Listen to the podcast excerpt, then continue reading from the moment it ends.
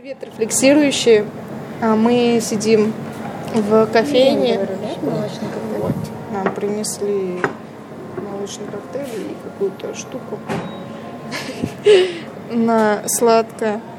И думали, думали, думали, думали, чтобы, чтобы вам наговорить. Столько тем, столько вариантов, столько проблем, которые волнуют людей. И каждый день я получаю все больше и больше сообщений по поводу того, а как жить, а что думать, а что делать, что смотреть, что читать, как общаться с другими людьми, как признавать других людей, как не признавать других людей. А, Ну, в итоге мы, а, благодаря вашим вопросам и комментариям подкастам, которые я получаю всегда внезапно, а, себе в личные сообщения или публично в комментариях, я все читаю, все смотрю, все а, какие возможно а, пожелания учитываю. И сегодня мы хотели обратить внимание на один комментарий, который я получила, не помню уже на какой-то подкаст или на лекцию про мимисис мы говорили. Мимисис – это подражание, то есть э, такая способность человека, который, если что-то видит, то повторяет.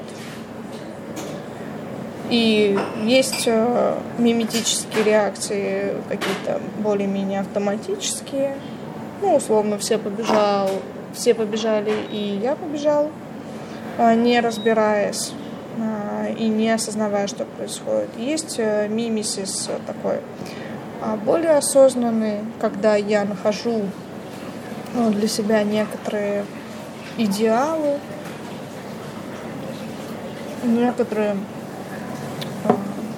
образцы э, и хочу себе также отзеркаливаю.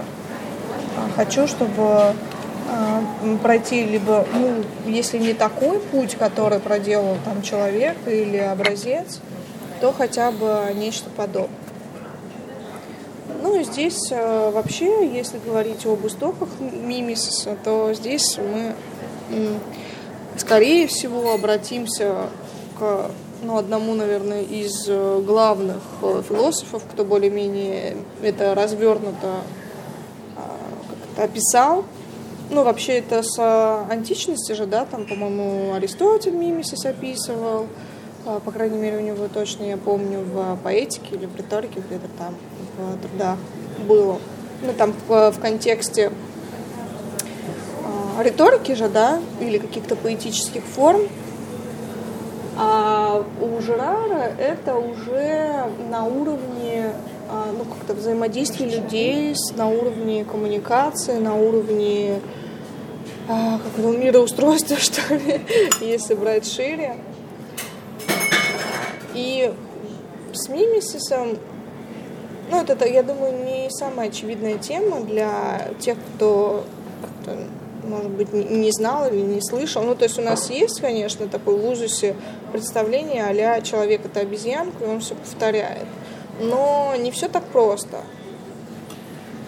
Потому что если бы было бы ну, просто, что человек повторяет абы что, или, или за всеми, или абы как, или непонятно что, а, то не было бы, скорее всего, концепции Жерара, он бы столько усилий не прикладывал. Это все-таки некий механизм, и, собственно, об этом механизме мы и хотели поговорить, э, как он происходит, можно ли его как-то э, контролировать, регулировать, или это что-то, что происходит э, бессознательно,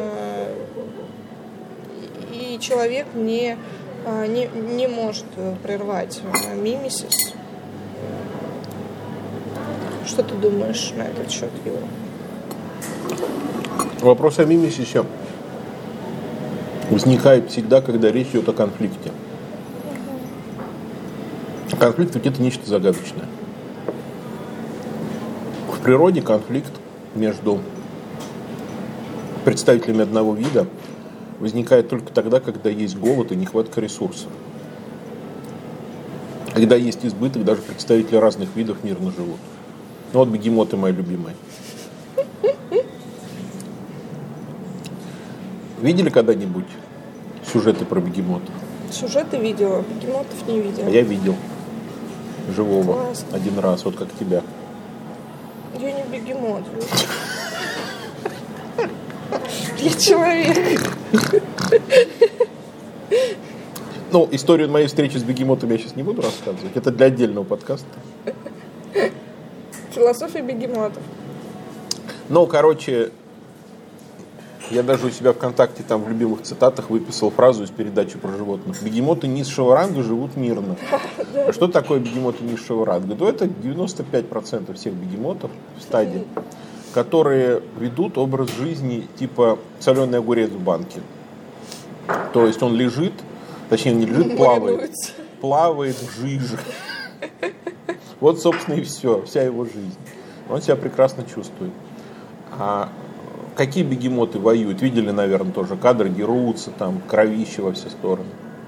А это э, бегемоты вожаки, точнее говоря, вожак и претендент. Из-за чего? Спрашивается. Из-за самки они воюют. Там же не только из-за самки, там же еще территории и, ну, типа, господство, доминирование Но вообще на... Все в- доминирование у бегемотов сводится к самкам, потому что ничего другого, никаких других ограниченных ресурсов там нет. Жрут они все одинаково. Не сказать, что вожак ест больше, чем... А я думала, что Подчиненные. они э, оценивают территорию и, ну, как сказать, ну, не самку как таковую, а как бы все вот это вот... А все вот это там, кроме самок и жратвы, ничего нет, понимаешь? А жратвы там хватает на всех. Там Но, опять же, жратвы либо хватает, либо не хватает. Если ее не хватает, то они идут в другое место. Нет такого, что два бегемота дерутся из-за... э, Что там они жрут? Из-за травки. Они же травоядные еще вдобавок ко Ну, у человека же все-таки посложнее. А у человека структура. совсем иначе все вообще устроено, согласно Жерару и по жизни. Вот возьмем типичный случай борьбы за самку Евгений Онегин, мой любимый пример, который уже обсуждался. Я, например, этого не замечал много лет. Только несколько лет назад я открыл для себя этот механизм. Я его пережил на личном опыте тоже. Но у Пушкина я его открыл раньше. В принципе, Евгений Онегин настолько простой сюжет, казалось бы, там ничего другого нет, но вот удивительным образом ускользает суть. Собственно говоря, там в чем дело? Что Онегин со своим другом борется за Ольгу, Онегин убивает своего друга, после этого он к Ольге теряет полностью интерес. Спрашивается, почему? Она вообще пропала. То есть как-то Онегин убил Ленского, все, про Ольгу больше вообще ни слуху, ни духа. Она больше не интересна. Почему? Дальше Онегин влюбляется в Татьяну, на которую он вообще немного внимания. Почему? Потому что Татьяна вышла замуж. То есть Онегин интересуется только теми женщинами, у которых уже кто-то есть. Вопрос, а почему так? Он же вроде не, не бегемот какой-нибудь. Просвещенный человек, дворянин. Как про него пишет Пушкин.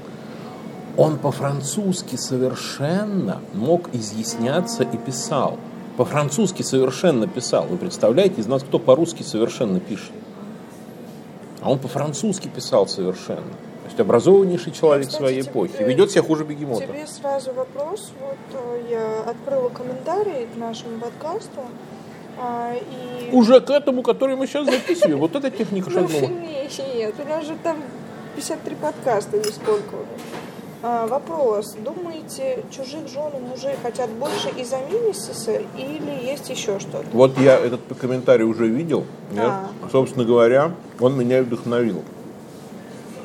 У меня встречный вопрос. А из-за чего же, блин, еще? А какие есть еще основания хотеть именно чужих жен и мужей, при том, что рядом ходит такое же количество совершенно свободных людей? Почему среди них не выбирать? Откуда взялась вот эта фраза «На тебе сошелся клином белый свет»? Была даже песня такая «На тебе сошелся клином белый свет». Ну, я так ее слышу, она, может, не так звучит немножко. Я думаю, кроме мимисиса тут нет никакого другого объяснения. А почему вот именно этот, блин, человек? а не какой-то Но, соседский. с другой стороны, видишь, может же быть такое. Не может, сразу Я говорю. так, чисто в качестве мысли- мыслительного эксперимента. А вот я там, допустим, я студентка. Да ты что? Себе. А Я поступаю, значит, на факультет филологии, вижу там какого-то умного преподавателя, и я понимаю, что у него есть какие-то такие ценности, в нем точнее, он символизирует нечто такое, что мне э, близко, к чему я тянусь, и я влюбляюсь, ну, не потому, что он чей-то муж, или я там даже могу позже узнать, что у него есть жена, оказывается, там дети, семья, а потому что он э, является выразителем тех э, там идеалов и смыслов, которые мне близки. Такое возможно или нет? Ну, это- Или это тоже мимисис? Ну, Если по Жерару отвечать, то логику надо перевернуть. Не ты, интересу... не, не ты им интересуешься, потому что он носитель идеалов и ценностей. А он становится носителем идеалов и ценностей, потому что ты им уже заинтересовался. А почему ты им заинтересовался? А потому что им заинтересовались другие. А, ну Если тогда это все равно не касается только жены. Ну, я просто хочу несколько расширить. Нет, нет, как пример. Это Это, может общий быть, механизм, э, да, конечно. то есть, например, Неважно, почему, жена там. Почему публичный человек является для многих кумиром? Ну, вот как часто вот девочки, школьники, ну или там подростки, или э, вывешивают плакаты, я вот помню тоже там любимая группа, и особенно создают вот этих мальчиков, там четыре мальчика, четыре разных типажа, чтобы угодить всем, да, или там три девочки, там типа Виагры, которые там брюнетка, блондинка, рыжая, и охват вообще очень широкой у аудитории мужчин. Там одна более пышненькая, пышногрудая, другая там худая и так далее. И вообще идеально. Слушай, давайте я приведу пример, вообще отвлеченный из другой области. Давай. Ну, точнее, не из другой, из похожей, из театра, как мы любим. А, Был один актер, которого ненавидела вся труппа в театре. Почему? Из-за одного единственного приема. Я сейчас попробую показать на себе. ну это же не... Ну ладно. Не, я покажу и расскажу. Просто тебе, чтобы было наглядно, а слушатели поймут. Он когда выходил на сцену, он всегда руки прятал за спину. Всегда. И когда он выходил на сцену, он делал вот так. И в зале начинались аплодисменты. Миметически. А, То есть он хлопал за спиной, и всем казалось, что это в зале кто-то хлопает. А когда в зале кто-то один начинает хлопать, обычно, ну, 90% вероятность, начинает хлопать сразу весь зал. Замечала когда-нибудь в да, театре? конечно. Когда Кстати, спектакль... ты знаешь, что я тебе не рассказала? Обычно э, рассказываю всем. Ну, это так, оф топ Спам. Блуд. Слово блуд, я не знаю, как это еще назвать. А, Я пришла на спектакль одна, без тебя. А у Юры есть такая манера. Он довольно-таки точно считывает, э, ну, закончился спектакль или продолжается. У меня такой И критерий. Если я в хлопать. гардеробе стою, значит спектакль закончился. Ну нет, я имею в виду. И продолжает, э, и начинает хлопать, и хлопает он довольно громко, ну и, соответственно, миметическая реакция. А тут произошло так, что э, я, например, ну, не совсем считала, конец не- не конец. Ну, я еще такая не уверена. И все в зале такие. Но в какой-то момент... Наступило утро. Да-да. Но в какой-то момент я поняла, что все-таки это концовка, но я смотрю, они уже выходят, ну, на поклон, по сути, а еще нет реакции. И я понимаю, что должен быть кто-то первый, кто это сделает. Ну, я начала хлопать, и тогда уже действительно вот этот мимисис произошел. Но вот это вот некое какое-то такое с, какое-то смятение или непонятное, оно происходит. Про что эта история? Про то, что если первый, вот ты рассказываешь про поп-группы, первый поклонник появился, за ним появится второй, за вторым Да. третий, за третьим четвертый. Первый поклонник может быть купленный. Да, да. В Ну, театре это знаешь, как у блогеров отзывы покупают, или зачем они делают вот эти фейковые отзывы, чтобы задать вот эту ми- миметическую волну на их Совершенно продукты, да. спрос, показать, что люди интересуются. А если разобраться, то очень часто мы видим, что рядом с ними, с этими группами, с этими певцами, с этими актерами есть другие, не менее, а то и гораздо более талантливые, красивые, привлекательные, какие угодно. Но у них гораздо меньше славы и известности. Угу, да. Почему? А потому что они не смогли оседлать эту миметическую волну. Джерар объясняет мимесисом вообще все, что происходит в обществе.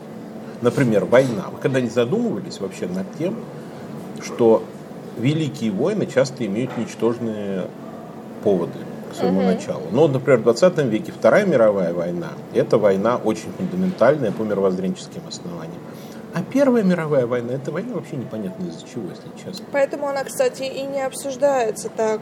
Ну, и неудобно ее обсуждать. Да. Из нее да. выводы будут строго все плачевные для людей. Потому что, если так разобраться, да, то 4 года кровопролития, миллионы жертв и э, раскуроченная Европа ни из-за чего. Я читал мемуары, что Николай II, которого мы сейчас, в общем, достаточно низко ценим и презирают даже многие его, и говорят, что он погубил Россию. Вообще он, оказывается, был неплохой оратор сначала. И когда началась война, он любил ездить по фронту, выступать с речами. Да, кстати. Но, как пишут его начальник охраны, который написал воспоминания, он заметил, что государь в своей речи никогда не касается одного вопроса. И если ему задают вопрос, он что-то мямлит и не может ответить. А вопрос очень простой. Зачем мы воюем? И никто не знал, зачем воюем. Что-то говорили, братья сербы, мы не можем их бросить в беде. Нам надо своих защитить. Но это все неубедительные отговорки, по сути. А э, Жерар объясняет это так. У людей, людей накапливается насилие. Вот эта животная природа, бегемотчи. Бегемотам хорошо, они подрались, один успокоился, один сдох. Все очень удобно. У людей насилие задавлено, потому что наша культура построена на том, что насилие ну, не, не допускается. Ну и правильно, что оно не допускается. Нафиг оно нужно вообще? Какая с него польза? Но все равно остается... Но оно задавленное, да, оно где-то внутри, оно накапливается, зреет, зреет, зреет. И потом и вдруг как оно рванет. Или не превращает эту энергию во что-то более продуктивное, ну, мол, например, Но насчет этого есть или... сомнения, можно ли эту, именно эту энергию превратить во что-то ну... продуктивное, или ее просто нужно иногда выплескивать. Знаешь, как говорят в ну, Японии, э, ставят в фирмах куклу начальника. Знаешь зачем? Резиновый начальник? Да. Ну, Знаешь? чтобы бить, чтобы колотить. Чтобы его бить, правильно, да. Ну, это как у нас вот эти колотушки, видел, когда в кинотеатр идешь, все вот эту бьют, эту, блин, бедную грушу, которая там стоит, и там измеряешь, значит, силу удара. Ну, понятно, что не, не для силы удара это все делается. То же самое, да. Но это один элемент. Второй элемент – это мимисис. Вы задумывались, опять же, когда-нибудь, почему, если вас обидели, вам хочется обидеть в ответ? Ну да, а, зачем наказывать вообще за проступки? Почему, если ребенок плохо себя вел, его надо бить по попой? Почему? В принципе, умом же легко понять, что это не самый эффективный способ воспитания. И если, например, вам человек сделал плохо, вы ему сделали плохо в ответ, это не поможет делу, а только ухудшит это, потому что, скорее всего, он ответит тем же самым. А ты, кстати, знаешь, э, ты же слушал лекцию Сикацкого про деньги? Да. И вот он там, помнишь, высказал интересную идею, что раньше телесные наказания были как типа обменной валютой. Да. Ну, типа как сейчас деньги, только раньше это были телесные наказания. Ну, там пощечины, или вот тут, как в игре Кальмара, кстати, это показано тоже, пощечины, где пощечина вместо денег. Ну, как бы так.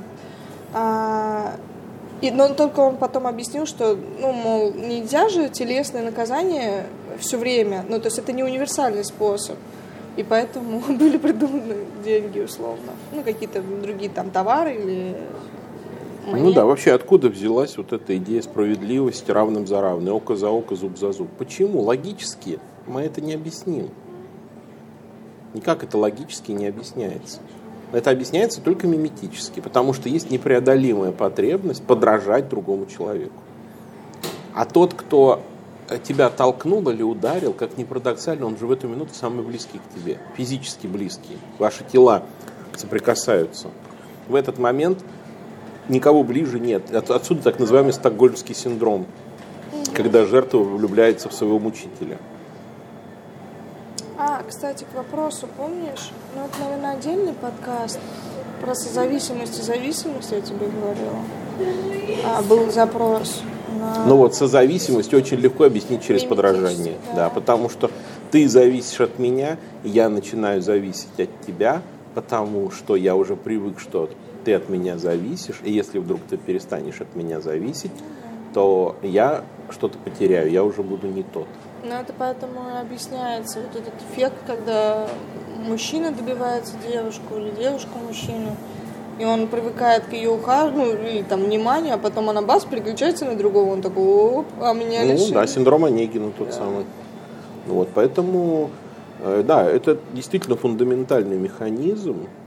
И если возвращаться к вопросу, а почему люди любят чужих мужей и чужих жен, повторяю, мне было бы интересно узнать, какие есть другие причины. Я других причин, честно сказать, не знаю.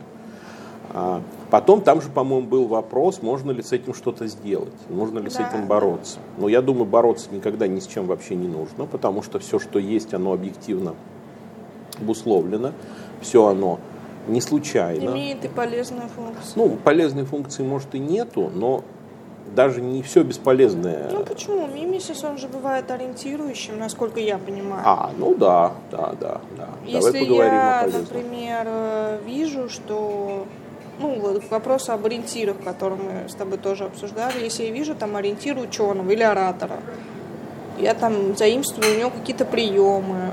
Понятно, что я копию э, не сделаю, ну, я не стану как он, но в целом хорошая тенденция. Да, ну вот давай подумаем, э, чем определяется мимесис условно хороший и плохой, условно. Э, Хороший мимесис это тот, который какие-то ценности реализует. Ну да. Например, свобода. Я могу подсмотреть за каким-то свободным человеком и научиться быть свободным так же, как он. Ну да, да. Или порядок. как, э, да, Достоевский. Посмотрел у Диккенса или там Роулинг, у Толкина и так далее. И создала там шедевр, ну, условно. Да, но здесь важно вот что. Э, Мимесис продуктивен, когда это не только, не просто мимесис. Знаешь, одно дело, Ну да, надстройка. если какая-то. я э, прочитал Толкина и когда писал, на него ориентировался. А другое дело, если я положил книжку Ну, Толкина сплагиатил, да. и прям буквально дословно переписываю из нее. Это э, всегда э, дискуссия возникает, кстати, совершенно в другом контексте с моими коллегами, юристами, когда мы обсуждаем, нужно ли э, брать иностранный опыт или нет. И обычно всегда говорят эти мои коллеги, «Э, не зная чужой опыт, нельзя ничего добиться самому. А. А я всегда вот этим примером отвечаю. Говорю, может быть и так, но вы когда подражаете, вы же не переписываете дословно. А, Поэтому надо учитывать чужое, нужно ориентироваться даже на чужое, но нельзя его копировать. Здесь, э, видимо, есть мимесис копирования, есть мимесис творческое развитие. Иногда бывает, Да, да. и этот мимесис настолько незаметен, что если человек не знает о его существовании, он даже не догадается, что он Что вообще он имел делает? место, что этот мимесис вообще имел место. Как в той же литературе, когда ты читаешь, кому подражал Пушкин, и думаешь, блин, действительно ведь похоже, а незаметно. Когда Ну Потому читаешь, не видно перера- этого. Переработано Ну да, всё. потому что там настолько все это смешано Со своим со своим. да. Есть еще любопытная идея. Я прочитал ее у одного американского социолога. Кстати, она тоже о мимесисе и тоже с неожиданной точки зрения. То, что нам кажется оригинальным, пишет он, часто Ну, означает... это сумма. Он, э, э, да, да, в этом, в этом идея. Это часто означает, что влияний очень много. И мы просто не можем, да, и мы просто хорошие. не можем все источники отследить. И ну да, поэтому например, нам кажется, что а, это что-то свое. Бери свои пирожные.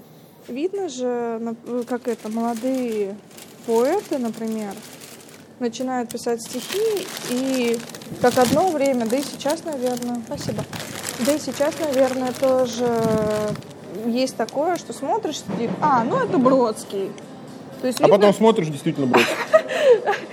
Видно, О, анекдот. Что, что человек прочитал только его, например, или очень сильно только его влияние. А, анекдот про Жириновского в этой связи. Давай. Встречаются два сумасшедших на площади. Один кричит, я Наполеон, я Наполеон. Другой кричит, а. я, я Жириновский, я Жириновский. Приехала машина из ведомства Тихона Спирина, то есть из больницы Кащенко. И э, первого сумасшедшего увезла, а второго отпустила, потому что второй сумасшедший был действительно Жириновский. Да, да, да. Ну вот, когда, конечно... А поддержи, пожалуйста. Когда мы говорим о мимисисе, то, наверное, стоит учитывать, что действительно избавляться от него, а, ну, это просто как борьба с ветряными мельницами. Это бесполезно и вряд ли получится у вас. А, да и незачем. Но когда мы говорим... Ой, о том, а можно ли что-то с этим сделать, вот, собственно, здесь мы можем наверное, ответить, а что можно сделать. То есть есть э, там все равно некие технологии а, ну, прерывания или, по крайней мере, а, не когда человек может проконтролировать и не поддаваться мимису. Ну, мы про это говорили, кстати, мы можем сделать отсылочку э, к подкасту под названием «Два вида творчества», который мы записывали а, да, в Волжском. Да, да. Мы там говорили про э, действия по образцам и действия по алгоритмам. Угу. И вот действие по алгоритмам это и есть второй альтернативный способ, как себя вести, и, соответственно, он противостоит миметическому способу. Ну, например, я могу готовить, наблюдая за тем, как другой готовит, а могу готовить, прочитав рецепт в интернете. И вот второй способ, это будет по алгоритмам. В нем тоже есть элементы мимесиса, но во-первых, этот мимесис косвенный, а не прямой. И я уже не знаю даже, кому я подражаю. Значит, я уже не в такой слепой зависимости нахожусь от него. А во-вторых, этот способ дает гораздо больше пространства для собственного творчества. Потому что если я прочитал, например, что в этот суп добавляется фасоль, я начинаю рассуждать по аналогии. Что такое фасоль? Фасоль это бобовые. А если я чечевицу добавлю? Я добавляю чечевицу. Получается тоже неплохо. Потом, например, я не хочу чистить картошку. Я не добавляю картошку. Думаю, попробуй я без картошки. И тоже получается неплохо. И так по чуть-чуть, по чуть-чуть. Я этот алгоритм начинаю видоизменять. Какие-то моменты я вижу, что стало хуже, я так больше делать не буду. Какие-то моменты я вижу, что даже стало лучше. И э, наступает та удивительная минута, когда я обнаруживаю, что я уже создал свой авторский свой рецепт. рецепт да. А все почему? Потому что я ни за кем не повторял. А если бы я повторял, например, за каким-то мастером. Знаешь, как вот люди по, хотела... по кулинарным шоу учатся готовить? Ну да, есть вот, я хотела проговорить момент, э, связанный вот с вот этим мимесисом, когда повторяют за личностью. А в чем здесь, э, ну, некая опасность может Опасно. прятаться, Опасно. да, что часто почему-то так получается, что личность становится выше ну, как бы самого процесса, что ли. И человек находится под влиянием вот этой личности, и э, ну, этот авторитет может давить. Э, и человек не как-то не выходит какое-то самостоятельное плавание, не экспериментирует, а думает примерно так. Ой, нельзя делать э, нельзя делать иначе. Надо вот только как вот он сделал. Слушай, знаешь, что я тебе скажу? Как он показал. Я думаю, на самом деле это очень хороший тест. Э, нужно тебе это, в принципе, или нет. Да. Потому что если э, тебе кажется, что я не смогу сделать так, как он, значит, тебе и не надо это делать. Угу. Значит, у тебя нет потребности в самом делании. Ну да, Я есть думаю, потребность в каком-то отце, вот там, это- условно, руководителе, начальнике. Вот эта модель, это очень, это очень хороший способ, как отсеять перфекционистов. Я вообще думаю, перфекционистов надо отовсюду отчислить. А, они нас, чтобы они не мешались. слушают. Ну, пусть подумают. Я думаю, озвучиваю то, что думает большинство, просто не всегда, Озвучиваю. не всегда говорят.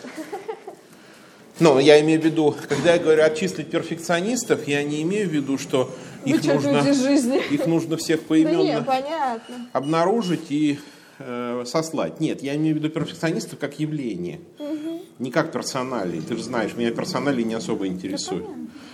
А, Через это нужно пройти, я думаю, через этот механизм, когда ты рабски за кем-то следуешь. Ну да. И если ты смог выйти на свою дорогу, это лифт, ребята, не пугайтесь. Да я думаю, они не пугливые, они слушают наши подкасты. Но в лифте мы еще не записывали. А вот новинка. Вот если ты не смог выйти на свою дорогу, ну, значит, это и не твоя дорога была. И значит, там без тебя обойдутся. Какое-то собственничество проснулось. Да, я тоже заметил. После лекции про собственность с Ильей. Вот. Поэтому ничего страшного, пускай. Пускай подражают, пускай копируют. Захотят, ну, понимаешь, ну это опять же, это вот как, э, опять же, метафора с едой. Э, э, Какой, какая самая лучшая мотивация готовить еду? Самая творческая, самая развивающая. Ты будешь очень удивлена, знаешь, какая? Какая? Когда ты хочешь есть. Мы только сегодня про это говорили с группой э, на консультации. Ну вот, есть же голод. Вот это главная цель. Если я голоден, я пойду и шоколадку, там что угодно добуду. Неважно. Ну, да, давай возьмем эту метафору. Допустим, я голоден, я хочу есть. Я буду думать, а как мне сделать не хуже, чем Гордон Рамзи? Знаешь, что такое Гордон Рамзи? Нет, не. Знаменитый повар телевизионный. Ну, я не удивлена, что ты его знаешь. Если я хочу есть, я приготовлю так, как я умею, и так, как мне нравится есть. И мимисис здесь станет ресурсом. А если я, знаешь, как вот... А, это как ты про каллиграфию говорила. Ты, по-моему, рассказывала, да, Да, про да. каллиграфию. Ну, то есть какое-то увлечение, ну, прям скажем, немножко, как ты выражаешься, тупорыл. Я, опять же, не против каллиграфии как таковой. Может быть, у То, кого-то это... оно оторвано. У кого-то да, у от кого-то может это каллиграфия реальное призвание. Ну, я думаю, тот, кто, например, ведет курсы, он же уже зарабатывает. Ну или оформляет книги. Ну да, да. Вот как Или у нас есть дипломы, диссертационные вот эти штучки. знакомый. Но такой человек один, говорят, в России, Но я который, думаю, у него все равно уже есть подмастерье. ну не знаю, говорят, что он когда болеет, то все останавливается. Да? Но наверняка у них тоже там есть мимисис, его тоже кто-то подсиживает. Ну да. Вот, от мимисиса возникает конкуренция. Именно от мимисиса, скорее всего, а не от чего другого. Потому что, по крайней мере, в наше время, не то, что там в средние века когда-то, а в наше время, Э, ведь ресурсов Такого еще не было, друзья. Вы просто не видите эту всю картину, но мы э, переодеваемся практически, записывая подкаст. Но я думаю, что мы должны вообще двигаться к нон-стоп режиму, чтобы подкасты сопровождали всю реальность. Ага, скоро во сне уже у нас будет такой очень длинный э, микрофон. У меня дома, у тебя дома. А, Вот, конкуренция от чего э, начинается? Она начинается не только от того, что нам не хватает чего-то. Нам, но опять же, по Жерару, мы сегодня же по Жерару рассуждаем. Да, Жерар говорит, нам не хватает именно этого, потому что мы начинаем хотеть одновременно ту же самую вещь, а начинаю я хотеть другую вещь только после того, как ее захотел кто-то. Спрашивается, а почему он захотел? А он за кем-то тоже повторяет. Ну да. И так до бесконечности. Ну да, здесь уже невозможно установить первоисточник. Но, может быть, в каких-то ситуациях и возможно, если это, например, э, какая-то созданная компания новая или какой-то новый человек в коллективе появился, можно, в принципе, отследить, а кто заинтересовался, а кто вообще создал вокруг него какой-то интерес, но это даже и не важно. А важно, что действительно, если вы видите, что если вдруг вокруг чего-то есть ажиотаж, или хоть какой-то а, мельчайший интерес. Ну вот, кстати, сегодня тоже пример. А, я, у меня была группа, и вначале я ребятам рассказала, что сказки можно интерпретировать, что сказки имеют, ну, если кто-то воспринимает буквальное значение, ну, мол, колобок это вот тесто и так далее, а кто-то все-таки выходит на более такой символичный уровень и там задает вопрос, а что вообще символизирует колобок, а что, о чем эта сказка на самом, ну, не на самом деле, а вот о чем она. И выходит на какие-то интерпретации. И потом уже в конце а, ребята говорят, слушайте, а мне интересно было бы про сказки. И отдельные какие-то семинары, чтобы проинтерпретировать. Ну, по сути, я сама, ну, не на роком, да, я просто мимоходом это как иллюстрацию показала. Ну, вот таким образом какой-то а, проявила. Я, это, я этим интересуюсь, и э, люди, видимо, увидели в этом некий смысл, и они заинтересовались. Поэтому, если вам интересно, можете понаблюдать за своими друзьями, мужьями. Но мы женами. про это, кстати, тоже, по-моему, говорили когда-то, что это очень важный факт, который можно и нужно учитывать в коммуникации, что в коммуникации тоже действует принцип мимесиса, угу. и если ты хочешь определенным образом настроить своего собеседника, если ты хочешь, чтобы он себя как-то вел с тобой, нет ничего проще, надо просто самому начать так себя вести с ним. Да. А это называется разомкнуть миметическую цепочку. Потому что если он с тобой грубый, то ты с ним автоматически грубый, и он с тобой автоматически грубый. И так до бесконечности. Надо попробовать быть с ним ласковым. Ну, это как крошка енот, тоже язык уже сломал об крошку енота. Все же знают, наверное, да, мультик да. про крошку енота. Ну, хотя я не знаю, понимаешь, что это такая проблема, да, что да. некоторые слушают наши подкасты выборочные, они могут... Да ты что? И вот они именно могут коварные. пропускать те подкасты, где мы говорим про крошку Короче, енот. крошка енот пошел в лес и увидел в пруду чудище, которое скалилось и пугало его. Он побежал домой, пожаловался маме. Мама сказала, что надо пойти ему улыбнуться. Он не хотел, не верил. Но пошел, через силу улыбнулся, и, о чудо, оно ему тоже улыбнулось, потому что это чудище был кто? Это был он, отраженный в воде.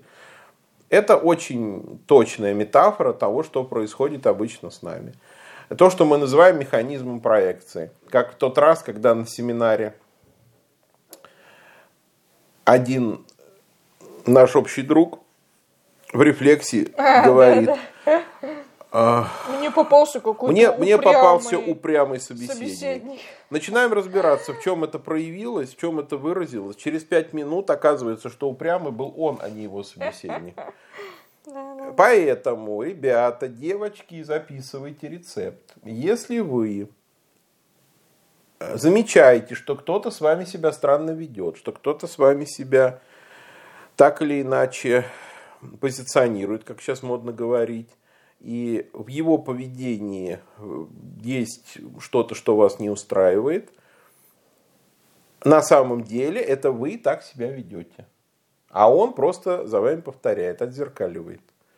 Скорее всего. Ну или вы за ним повторите. А какая разница, понимаешь? Прелесть ну, концепции да, мимесис, мимесис Рене Жерара в том, что неизвестно, кто это начал. Все повторяют за всеми. И, следовательно, любой желающий может в любой момент это прекратить, если перестанет подражать. Ну а как а, перестать подражать, я уже ответил. Действовать по алгоритму. То есть вести себя не так, как напрашивается в данной ситуации, не так, как наиболее естественно. А иначе. Потому что естественно это значит подражательно. Ну, слом шаблона да. должен быть. А нужно что-то другое. Нужно, если... Проявить изобретательность. Да, если перед вами человек, который вам кажется недалеким и скучным, э, заговорите с ним высокоинтеллектуально. Если перед вами человек очень скучный, суровый, серьезный, расскажите ему анекдот. Если перед вами э, человек поверхностный, идите на глубину и так далее. И Я посмотрите, что будет. Вспомнила, ты помнишь сценку про, с Харламовым начальником? Почему у меня подчиненный? А. Ну, я не смогу пересказать, Да, да нет, это смешно. невозможно, это нужно видеть. Это видно. Где начальник пытался как раз переломить этот мимисис, но у него не получалось, слишком топорно делал.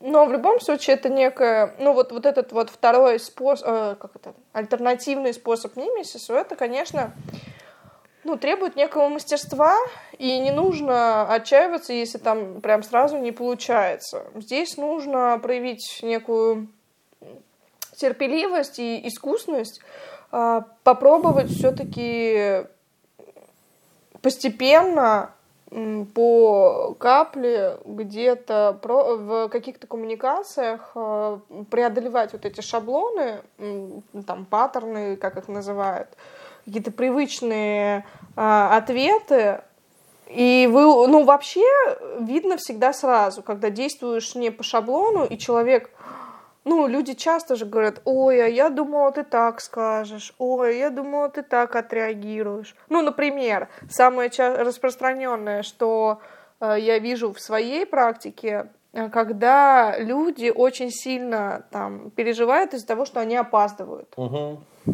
А для меня это вообще не проблема, что кто-то опаздывает. Ну, может быть, единственное, когда это может быть проблема, если у меня там через час самолет, а мне надо встреча. Но я не назначаю встречи просто перед самолетом или перед какими-то важными событиями. А, Поэтому, когда кто-то опаздывает, ой-ой-ой, из- извини, я на 10-15 минут опоздаю. Ну, это вообще меня это никак не злит. Я там сижу, что-то сторки пишу, занимаюсь чем-то своим. Я не вижу в этом проблемы. Я не вижу даже в этом никакого там неуважения и так далее. Ну, мне все равно. Я говорю, окей, я подожду. И люди говорят, ой, это тебя правда не задевает. Ну, то есть их удивляет то, что я вообще никак не раздражаюсь, не расстраиваюсь. И вот таких ситуаций много, когда ты не ну, как-то не, не выдаешь какую-то реакцию, которую там человек думает, что она последует. И так далее. Ну что, все это? Притча. Давай притчу. Сегодня в порядке исключения не про мудрого хомяка, а про мудрую свинью. О, давай. Мудрая свинья была ролевой моделью для мудрого хомяка. Потому что когда я в прошлом году задумал проект про притчи, я начал подражать, естественно, как все мы нормальные люди. И я вспомнил, что в даосском фольклоре, то есть у китайцев, есть персонаж мудрая свинья, которая олицетворяет собой вот этот даосский принцип недеяния. Увей. Э, Идея заключается в том, что э, даосы предлагали другим способом отказываться от подражания, потому что мы сейчас с тобой расписываем сценарий альтернативного поведения, а даосы предлагали никакого поведения. Да-да-да. И вот эта мудрая свинья, она была одним из представителей этой э, концепции. И вот была такая притча. Мудрую свинью спрашивают, а почему ты, когда ешь, то ты залезаешь в лоханку всем телом? Мудрая свинья говорит, понимаете, чем больше площадь соприкосновения с пищей, тем больше удовольствия. Я когда залезаю в лоханку всем телом, я впитываю пищу не только ртом, но и всеми порами своей кожи, и мне так гораздо больше нравится. Ей говорят, ну а ты понимаешь, что это противоречит правилам приличия?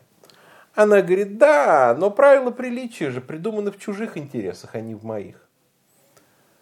И у нее спрашивают, а не бывает ли такого, что соблюдать правила приличия соответствует твоим интересам? Бывает, ответила мудрая свинья. И в такие дни я не залезаю в лоханку всем телом.